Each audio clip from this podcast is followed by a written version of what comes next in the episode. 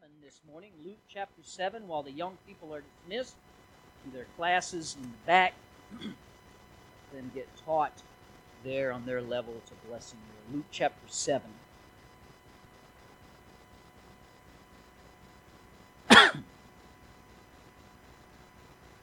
Total consumer debt in the United States right now is about $4.1 trillion. Student loans right now total $1.7 trillion. If you just single out automotive loans, those total $1.2 trillion. Now, sometimes we hear things like billion and trillion, and we can't really wrap our minds around it. Let me make it real easy for us to understand just how much this is.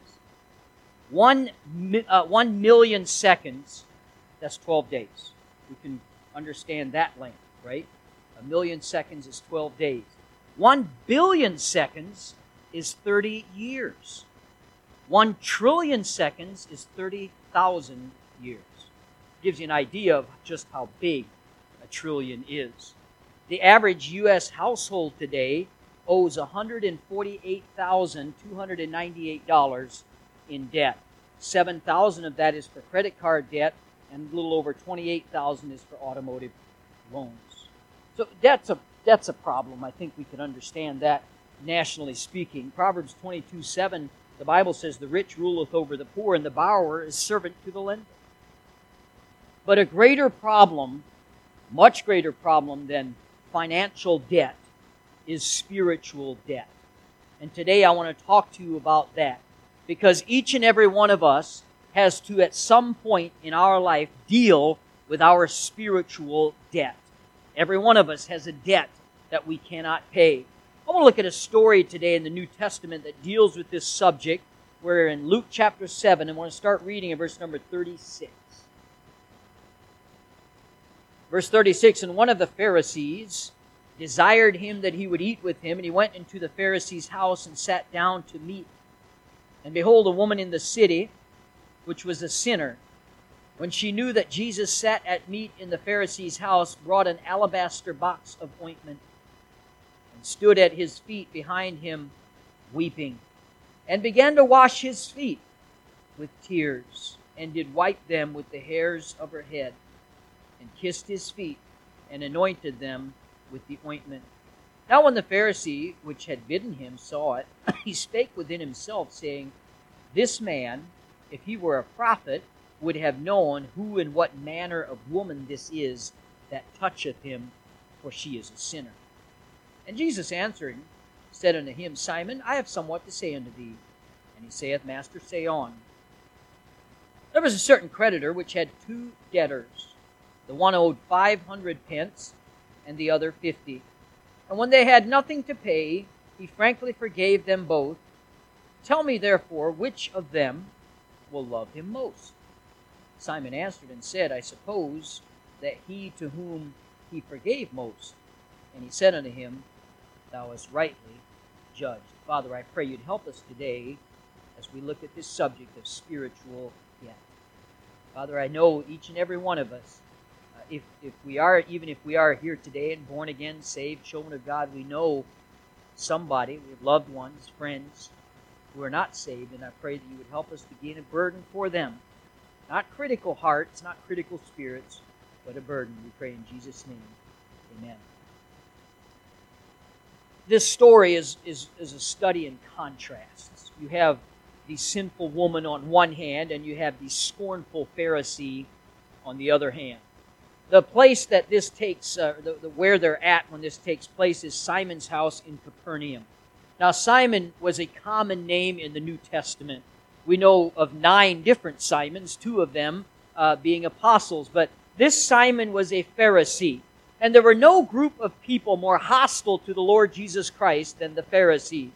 Luke mentions them 28 times in his gospel, and every time they're antagonistic, they're attacking him, they're argumentative, and they're just nasty people when it comes to Jesus. No people were more proud and arrogant than the Pharisees. Now, the fact that this woman dared to enter the house of a Pharisee is amazing in and of itself. Now, it's interesting, though, the most of problems, almost all the problems Jesus had in his ministry were from religious sources, if you've ever noticed. Even when he had problems with the Romans or the government, it was always incited by religious leaders or, or they were behind the whole thing. And even today, the devil will use religion to oppose the gospel more than any other source. The main issue in your life, in anybody's life, the main issue is what will you do with Jesus Christ? That's the most important question. Now, religions unwittingly prove our point when one of the first things they do is remove the deity of Jesus Christ. Let me give you just a few. Judaism rejects Jesus as the Son of God, the Messiah. Islam, Muslims believe that Jesus was a prophet, but they deny that he is God. Hindus believe Jesus was a holy man, a wise teacher, and a God, little g. Buddhists believe that Jesus was an enlightened man and a wise teacher. New Age thinkers think that Jesus was a wise moral teacher. Mormons believe that Jesus was a God, but no differently than you and I can be a God as well. Uh, Jehovah's Witnesses claim that Jesus is a created being, and we could go on down the line because, friend, the most important question that you'll ever answer is this question Who is Jesus Christ to you? And religions get it wrong by definition. They're a religion, not a believers in Jesus Christ.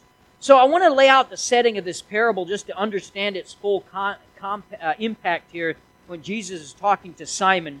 Uh, what prompted Jesus to give this story?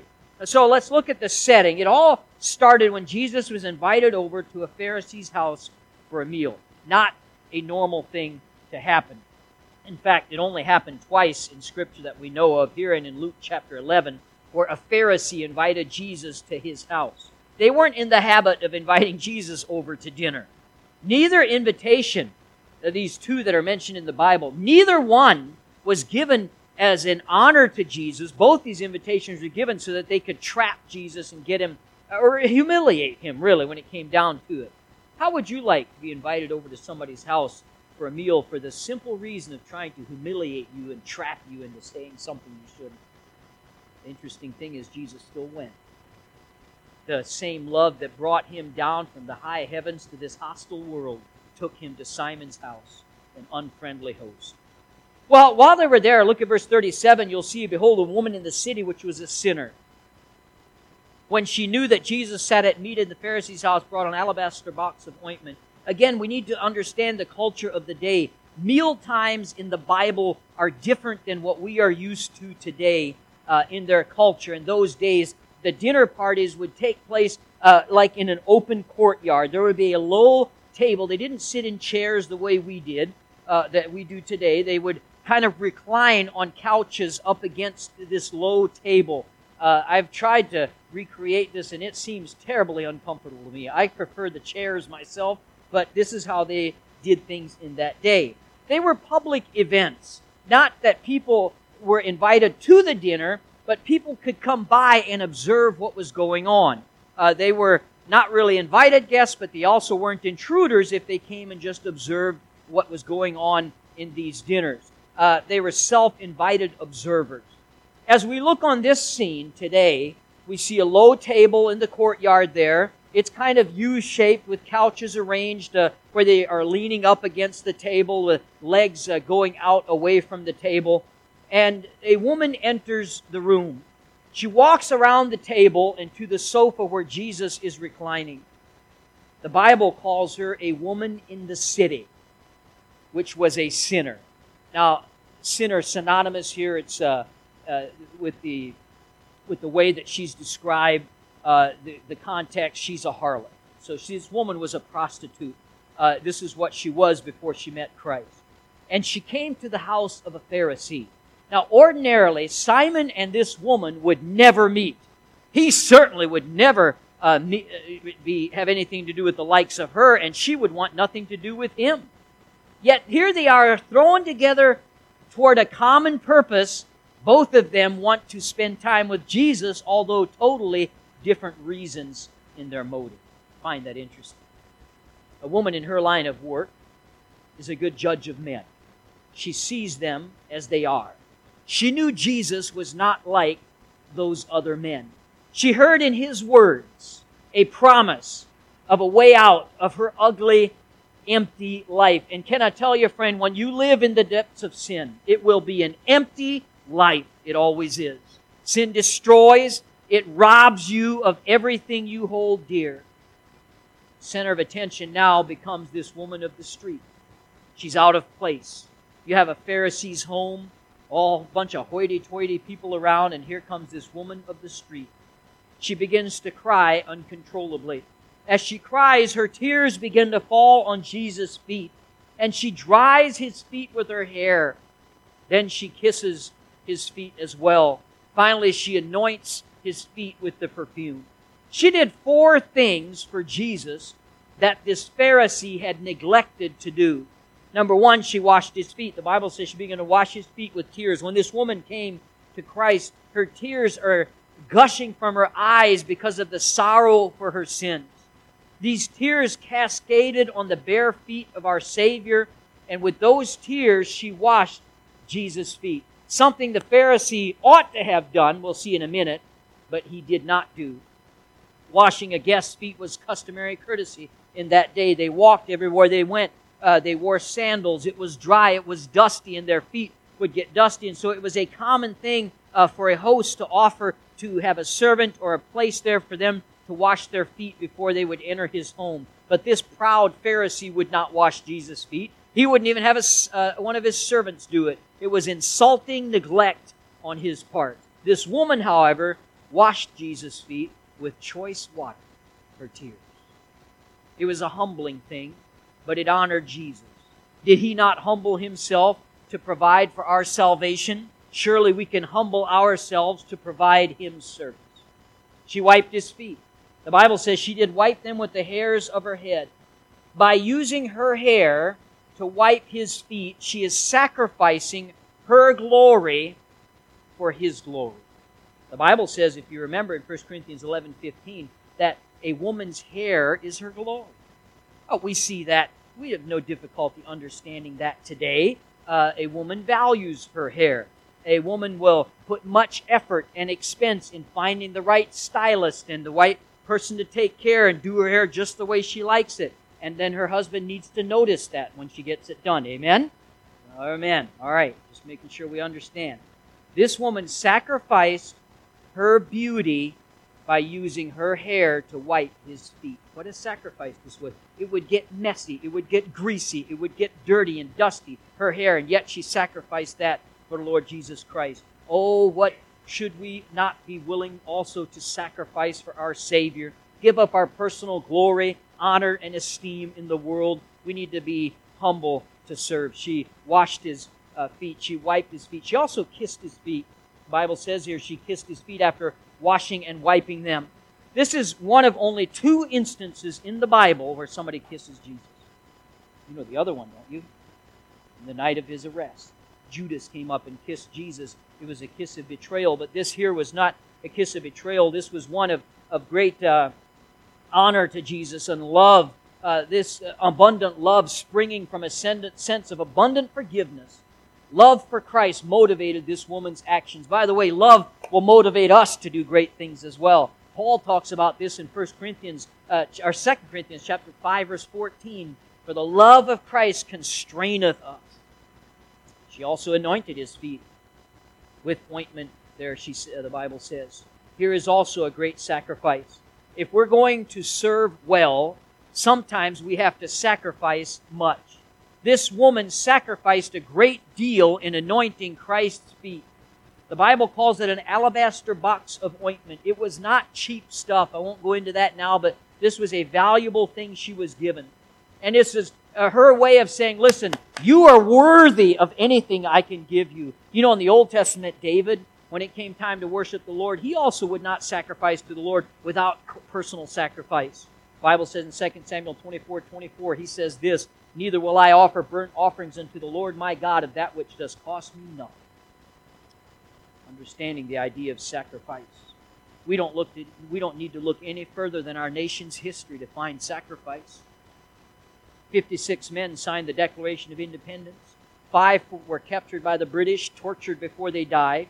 Twelve had their homes ransacked and burned. Two lost their sons to the Revolutionary Army, another had two sons captured.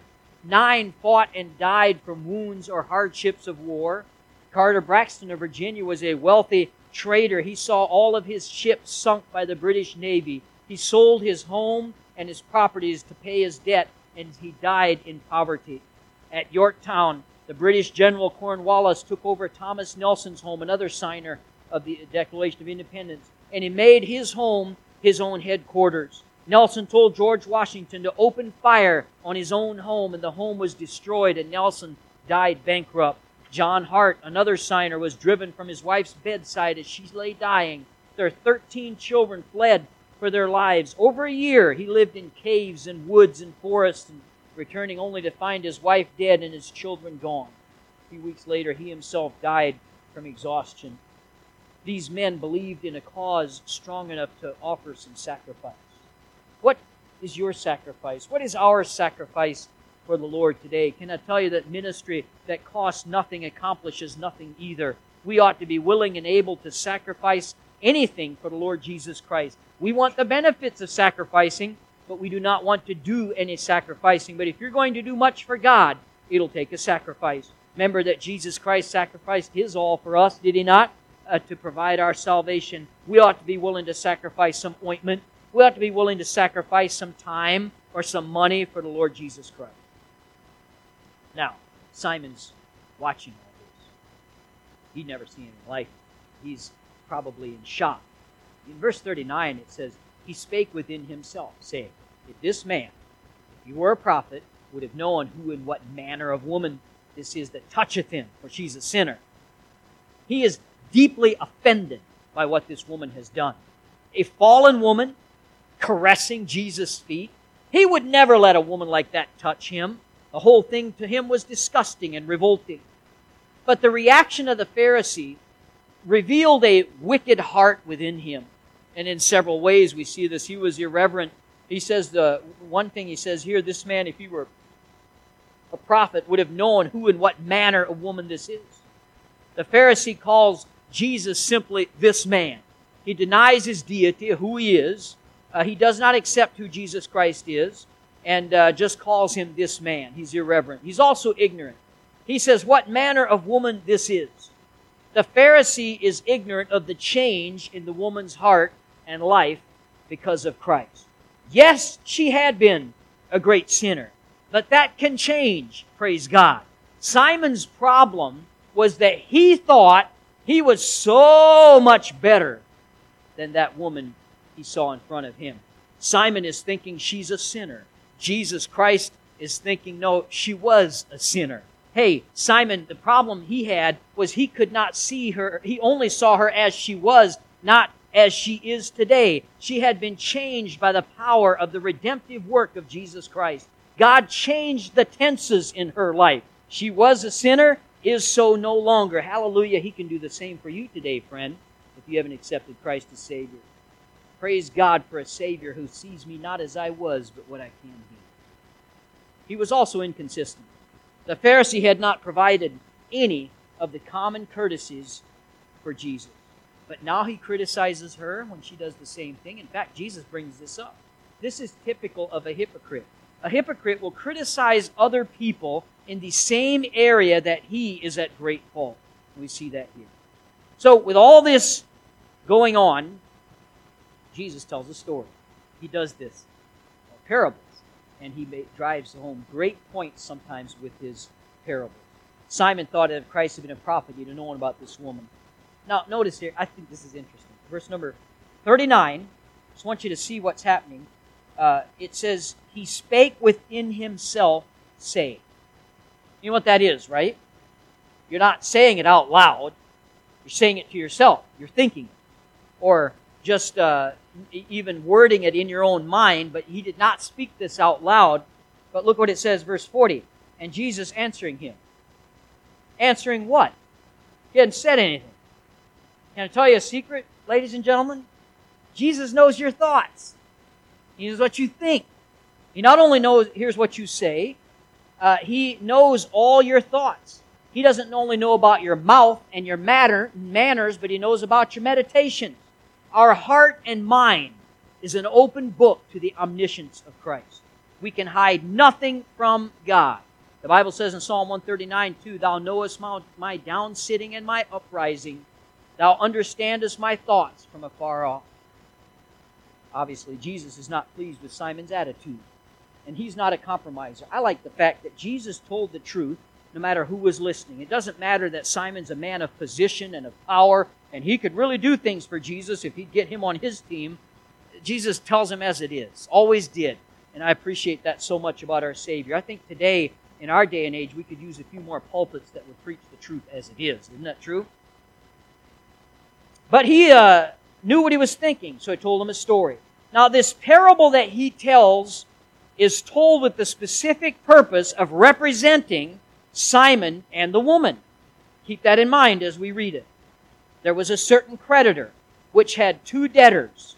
One owned 500 pence and the other 50. Sin here, uh, well, let's see just a couple of facts about both these people. Both were in debt. Both of them were in debt. Sin is pictured as debt here. Uh, both were sinners.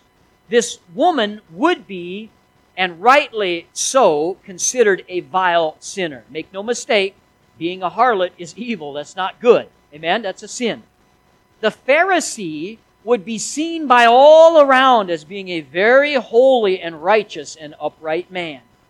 But in fact, he was a wicked sinner too, because every single one of us are wicked sinners. All have sinned and come short of the glory of God. There's none that seeketh after righteousness. There's none that doeth good. So, they were both in debt. Now, many people like this Pharisee. I would say almost go as far as they, most people in our society today are like the Pharisee that because everybody around them thinks that they are a good person, they themselves think that they are a good person, good enough for heaven. They certainly wouldn't call themselves wicked or in debt as far as sin goes. Look at yourself in the mirror of God's Word. That's how you get that information. Both were in debt. Number two, both could not pay. One owed a year and a half's wages. Now, we there's always a whole bunch of, of talk about what this means in modern money, but we'll just use two numbers because it was 10 times the amount. So one owed $50,000 and one owed $5,000 in our money today. It doesn't matter how big the debt was. Neither one of them could pay. You understand that, right? If you owe 5000 or 50000 Debt is debt if you can't pay either one. They're both bad if you can't pay them. Neither one could pay their debt. So it really didn't matter that one owed more and one owed less. They couldn't pay it. Doesn't matter how big or how little of a sinner you are, friend. Your sin is too much for you to pay for. Psalm 49, verse 6, the Bible says, They that trust in their wealth and boast themselves in the multitude of their riches, none of them can by any means redeem his brother nor give God a ransom for him. All the efforts of the flesh to save oneself is a waste, is vain. Titus 3, verse 5, not by works of righteousness we have done, but according to his mercy has saved us. So, both are in debt, both cannot pay, both were forgiven. Hallelujah. The Bible says he frankly forgave them both. They were freely forgiven of their entire debt. Now, let me tell you here the, the forgiveness of the debt was entirely on part of the creditor, not the one that owed the debt. The debtor did not deserve it because the debtor owed the money. The creditor forgave, meant that the debtor would not be punished. Now, debtors faced a lot of problems that day. They could go to prison, they could be put in the stocks. Your children, according to 2 Kings chapter 4, your children could be taken by the creditor for slaves until the debt was paid off. Forgiveness exempted them from all this. This is a perfect picture of salvation. We are sinners without any means of redeeming ourselves. We cannot pay for our sin debt, whether it is large or small. We cannot pay for it. We'll face great punishment if our sins are not forgiven, but those who come to Christ, as this woman did, will be freely forgiven of all their sins. Amen. We talked the other day, uh, last week, when we had the men's prayer breakfast about the fact there is no East Pole. Hallelujah. Uh, there's a North Pole, there's a South Pole, but there's no East Pole. And when God says, I'll remove your sins, He says, I'll remove it as far as the East is from the West. And praise God, there's no place where we can find them again. Now, Jesus asked Simon the million dollar question Which of them will love him most? Now, Simon, probably by now, this isn't his first rodeo with Jesus. Uh, they, they've tried before and always failed. So he probably smells a trap. He's a little cautious in his answer. And he says, I suppose that he to whom he forgave most. And he said, Thou hast rightly judged. Now, you don't have to be a theological wizard to kind of see the scorn here in, in, in Simon's answer, I suppose. We uh, have to see it from Simon's eyes. He would see the prostitute as like the debtor that owed 50,000. His, her debt to God was enormous because in Simon's eyes she was an enormous sinner. Compared to her, Simon's debt seems like a pittance. But that's not the point, is it, friend? It does not matter how much you owe if you can't pay the debt, and neither can pay the debt, whether it was little or much. None of us can pay what we owe. And here's the gospel message God is willing to forgive all debtors equally those who owe a lot and those who owe a little. Praise God. Well, let's look at the principle in the story here. It's about love and its relationship to forgiveness. Simply stated here, the greater the forgiveness, the greater the love. Now, Simon's at the center stage here. He's probably beginning to sweat a little bit because what Jesus means here is painfully clear. Simon, there's fundamentally no difference between you and this woman. You're both debtors. You both owe a debt you can't pay. Christ uh, then condemned Simon very severely, but he didn't do it without proof. He told him, Look, you did nothing for me that this woman did. He says, uh, You didn't wash my feet. You didn't uh, do all the things that she has done. And he showed how they contrasted, her actions contrasted to Simon's actions. You didn't even bother to show me the minimal courtesy, he said. She lavished her love on me. Don't forget, this happened in front of people. We see in verse 30, 49 that it refers to the they. People were seeing this. Simon invited Christ to his house basically to shame him, and now he's shamed in front of all. Listen, sin will always come back to haunt you, and often in the same manner that you sin. You sow the seed, you'll reap the harvest. Public condemnation is very hard on a Pharisee because Pharisees saw themselves as the noblest of society. Now, looking at this story, and sometimes we see this in, uh, we, we talked about isolated principles last week a little bit, but sometimes you see one thing and you can get a misinterpretation out of it. Let me make really clear parables display doctrine, parables don't dis- determine doctrine. And so we don't ever want to look at a parable and pull doctrine from it, but there's a there's a possibility here of misinterpreting this in several different ways. I just want to point them out. Uh, first of all, the fullness of love. That is the fullness of love determined by the amount of sin or the awareness of sin. Simon said the one that's forgiven the most would love the most. Jesus said he's correct. Does this then mean that unless you've been a great sinner, you'll not love Christ as much? Does this mean that the more wicked you were, the more you'll love Jesus when you're saved? If it does mean that, does that mean we ought to sin a whole bunch so we can love Him more one day? I think we all know the answer to that one. Obviously, this, print, this parable cannot mean that we must sin more to love more. In fact, Paul in Romans chapter 3, uh, he was slandered by others who said that he was saying this very thing. Let us do evil that good may come. He said no, a thousand times no to that. We don't do evil so good may come. What is the meaning of it then? I believe that he to whom little is forgiven is not necessarily one who has sinned little. Rather, it's one who lacks the conviction to see how much of a sinner they are. He loves little because he has little sense of what God has done for him. Can I tell you, friend, God has saved, if, if God saved you, he has, he has done mightily for you. Now, I was, I was seven years old. I, I'm sorry, I was 10 years old when I got saved. And I hadn't robbed any banks. I hadn't, uh, I hadn't shot anyone. I hadn't done any horrible sins. I hadn't dealt any drugs. All right? I was a pretty innocent kid. Does that mean that I love God less because I wasn't saved from horrible, awful crimes like Brother Corey was? You know? Uh, does that mean. I'm just kidding. Guys are looking like shocked. Uh, But you know what I'm saying? You, you, you should you love? No, God saved me. I was a sinner. I was a wicked sinner. I had a debt I could not pay. No matter what I did, I could not pay my debt. Doesn't matter if I owed five thousand, fifty thousand, or five million. If I can't pay it, I can't pay it, and I couldn't pay it. And He saved, forgave me. He did the same for you. Oh, listen, Simon is an example of one who loved little because he had little sense of his sin, not because he had little sin. So I believe it's therefore not the amount of sin in our life, but the awareness of our sin that makes us love the Lord Jesus Christ for forgiving us. Simon thought he was a good person. And boy, we do too. We're full of ourselves. We just are. We're a selfish, self centered people.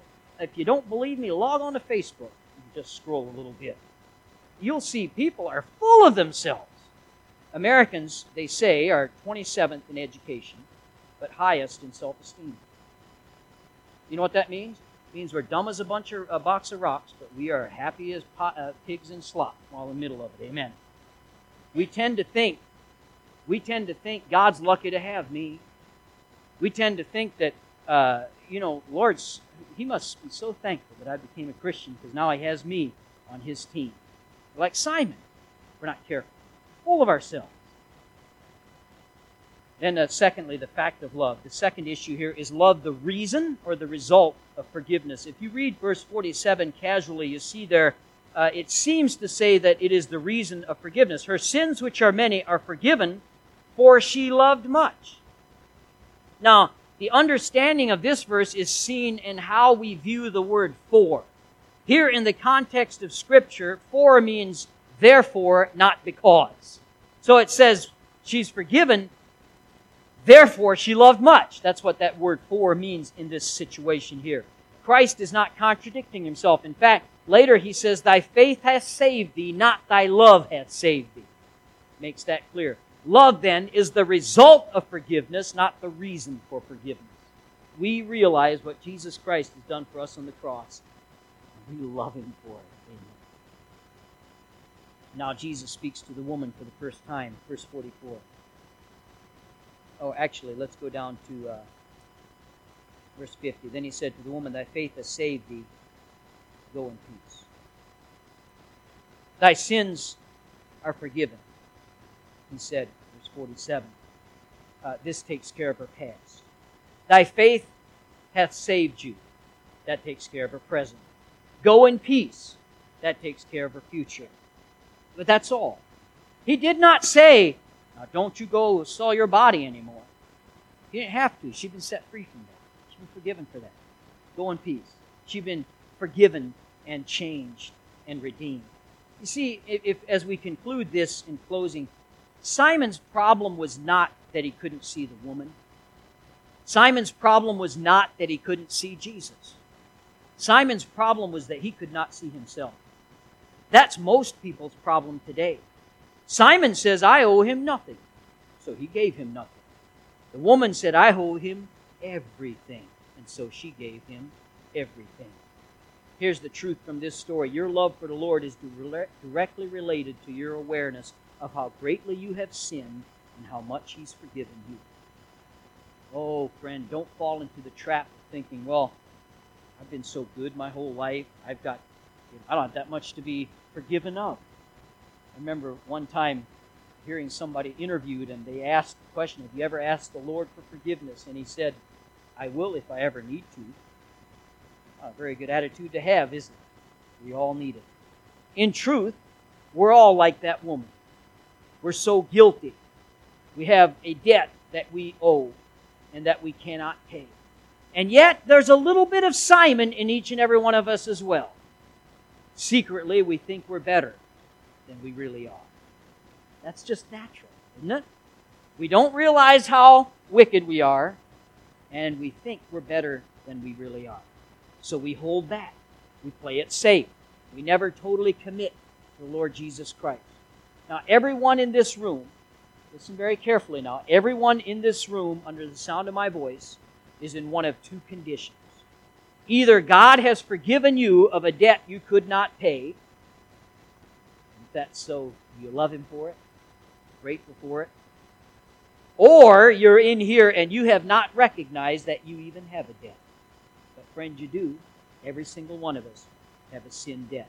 I'm going to ask you today if you're here today and you've never dealt with that in your life, you've never accepted Christ as your Savior, what will you do with the debt today that you can't pay? Never be able to pay it yourself, but forgiveness awaits you. I think it's a great lesson in here in this story as well when we look at Simon. Never to get in the position that Simon was in, where he's looking down his nose at somebody who's far worse he feels than he is. Let us never have a, a holier than thou attitude, but let us have compassion on those who need it. Jesus looked at the woman and he loved her. Simon looked at the woman and he loathed her. Let's have the right attitude as we look at sinners who so desperately need the gospel of Jesus Christ. Every head bowed today.